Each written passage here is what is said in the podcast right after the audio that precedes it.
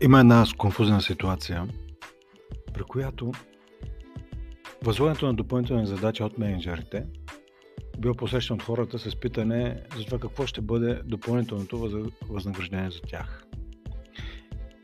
И това при положение, че не се увеличава работното време, не се изискват извънредни часове, просто се изисква по-здравословно уплътняване на работното време.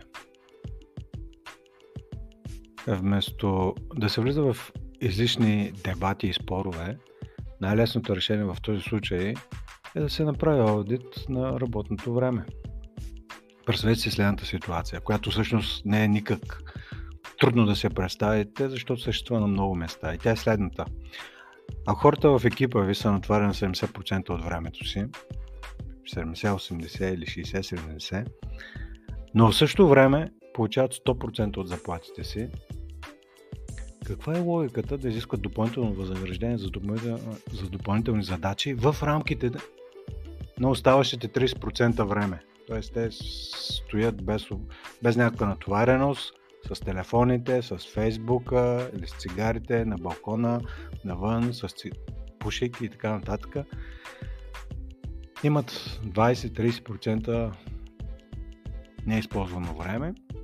В момента, в който трябва да свършат нещо, което е извън обичайните им задачи, но все пак е нали, в а, нещо, което могат да свършат, имат знанията, компетенцията. Може би няма толкова мотивацията, но със сигурност могат да се справят с нещо. Изисква появяват се тези изисквания. Въпросът беше каква има ли въобще логика, когато човек е на 70% натоварен, да иска допълнително възнаграждение за опътняването на, на останалите 30%. И естествено няма такава логика. С други думи, допълнителното възнаграждение за допълнителна работа, което е под нормалното натоварване, на мен ми звучи абсолютно неоснователно. И дори вредно, понеже изкуствено увеличава себестоеността на това, което се създава.